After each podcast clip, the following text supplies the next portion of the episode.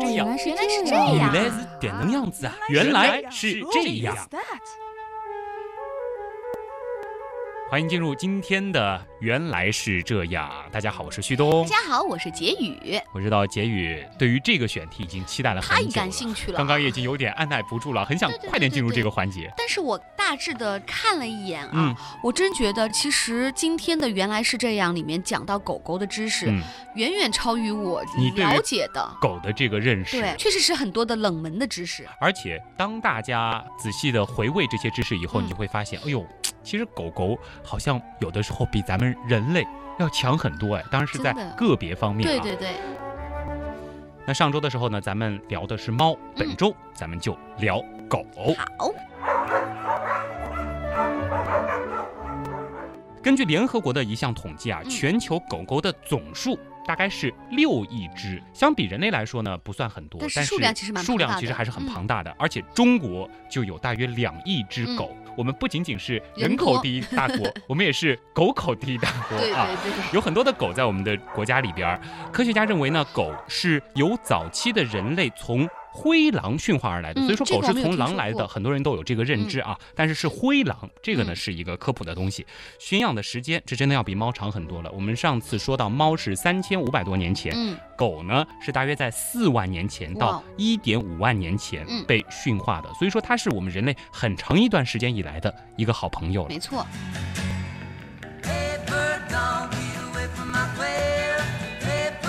那其实呢，今天也有很多的问题啊，嗯在这里提出。首先，很多人呢也对它有一点点的了解，很多人就问了：纯种狗是更聪明吗？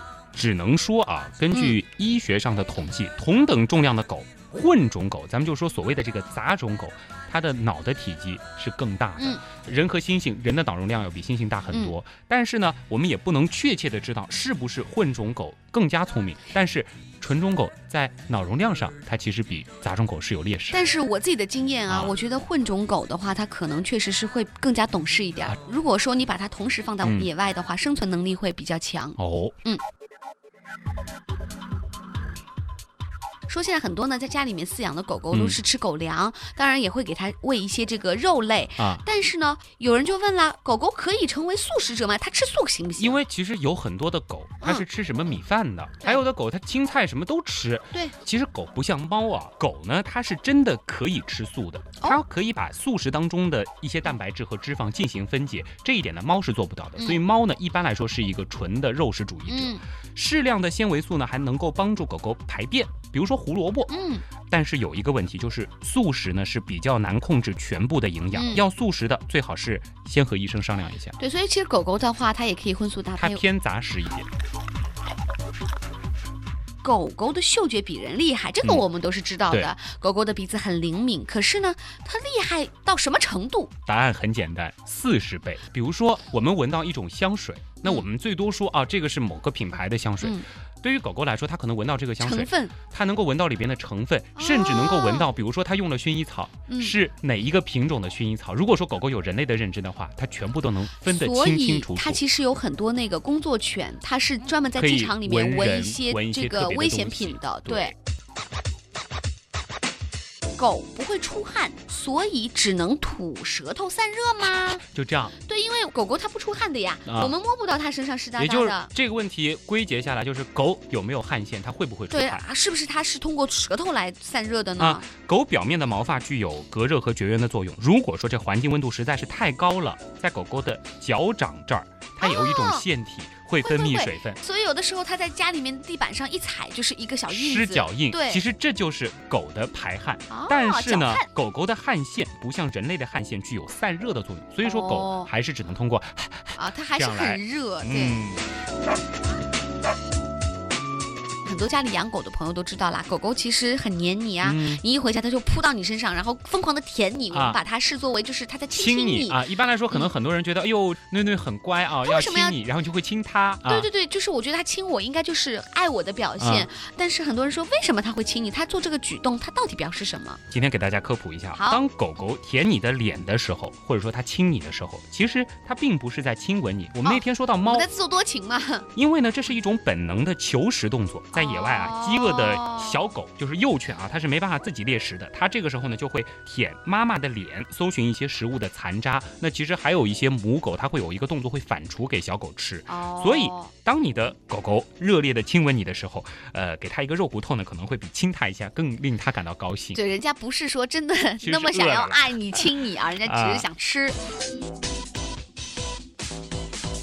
那接下来这个很有趣啊啊，其实我自己养狗，我自己也知道，中国人的一句俗话，有有的啊时候我会骂我们家的狗狗，嗯。我说你真的是太爱吃便便，你知道吗？就狗改不了吃屎。对对对，它有的时候出去散步，看到别的便便，它小的时候它都会啊吃，为什么呢？狗真的改不了吃屎吗？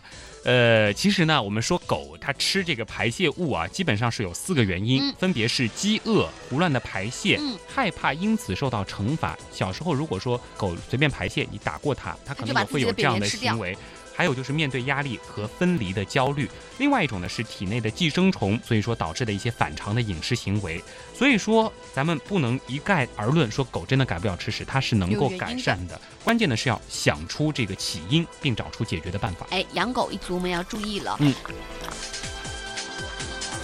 接下来这个问题也是我一直很想问的啊，就是说狗狗它真的看不见颜色，它是色盲吗你？应该听说过狗是色盲，对，不我听说过狗是色盲。从人的角度来说，我们人是有三种视锥细胞，所以说我们能够看见三原色组成的丰富多彩的各种各样的颜色。嗯但是狗呢，比人类少了一种，它只有两种视锥细胞，所以说它对于明和暗的敏感度要比人类更高一些。嗯但反过来说，它对于这些色彩，它有很多颜色是分辨不出的。嗯，狗呢可以看见可见光谱的一小部分。那如果以人类的眼光来看，没错，它就是色盲，嗯但是呢，它不是纯色盲。嗯，狗眼中的世界是黑色、白色和暗灰色，但是哦同时夹杂着一些中长光波的红黄色光和嗯光波短的蓝光。就比如说啊，黑白电视，但其实它实际的颜色不是纯粹的黑白，它是偏红或者偏蓝的。明白。狗狗的眼中世界就是这样的。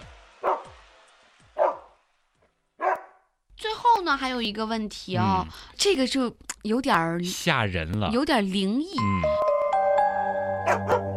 就有人说啊，狗可以看到超自然的东西，这个是真的吗？在一些都市传说中有很多版本，比如说把一条狗牵到了一个空荡的房间，嗯，它狂吠不止，对对对，就是说它看到了什么东西、哎呦，啊？汗毛凌厉啊！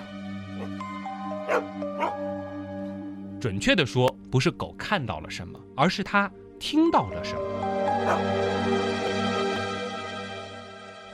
也不要恐怖，哦其实它听到的狗耳朵我知道是很灵敏的，因为它听到的那些声音是人类的耳朵听不出来的，嗯因为耳朵其实识别声音它也是有一个频率嗯范围的。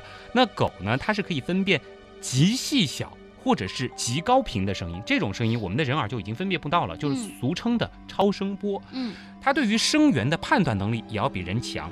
它的听觉是人的十六倍，而且它能听到的距离大约是人的四百倍。嗯呃，一公里以内的声音能够分辨得非常清楚。你想想看，比如说我们站在我们现在的这个位置，可能很远啊，在对面的公园在以外的一个很远的地方，嗯有人说了一句很轻的话，嗯对于狗来说，它是能够分辨出来。是的，是的，所以有的时候我出去遛狗的时候，它可能自己跑去玩了，找我视野范围里面都找找啊不到它，我只要轻轻喊一声。它就会从好远的地方，不再跑回来，啊对它都能听得到。最后一点时间呢，咱们也要加快语速了，来分享一组和狗有关的世界纪录啊。好，最胖的狗是一只美国人养的雄性圣伯纳犬，在一九八四年十二月三号的时候，它的体重就达到了一百四十点七四公斤，这放在人身上也是个大胖子啊。是啊，那最高的狗呢，是一只名叫沙姆格利特的丹麦犬，它是一只雄性，怎么高呢？肩高一百零五点四一厘米。站起来比人还高啊！嗯能够跳最远的狗是谁呢？是一只灵缇犬，名叫斑。在一八四九年的时候，它是在英国的狗啊，打猎的时候追赶一只山兔，纵身是跳过了宽哇九点一四米的峡谷。好厉害、啊！换成人的话，这得跳多远才行啊？最能生的狗啊，英雄妈妈啊！对，英雄妈妈，一九四四年的六月九号，一只叫丽娜的猎犬一窝产下了二十三只幼崽，啊，主人是美国人伊利。这个主人应该是哭笑不得吧？那么多的小狗，这是自己养还是送人呢？最土豪的狗是谁呢？啊，当属一只名叫托比的纯种熊犬。当然，这只狗也不在狗市了啊，应该是逝世很多年了。对，一九三一年的时候，一个叫做艾拉温德尔的美国女士，嗯她呢把她的遗产是留给了这只狗哦。遗嘱当中呢，留给托比七千五百万美元。你要知道，那是一九三一年的美元相元。当于现在的大概要十二亿美元呢。哦，他好富有啊！这只狗好幸福那，应该会有很多人想抢着来领养这它吧？绝对是狗界的土豪啊！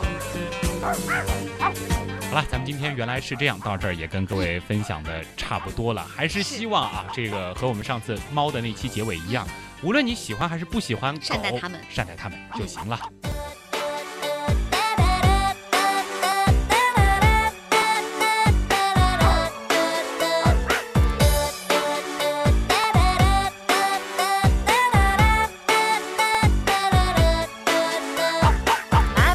ชื่อวิงกี้ เกิดมาทำตัวซุกซน ไม่จู้จี้ไม่ขี้บน ไม่เคยจะทำร้ายใคร เห็นฉันเหงาทุกทุกๆทีก็มีมัน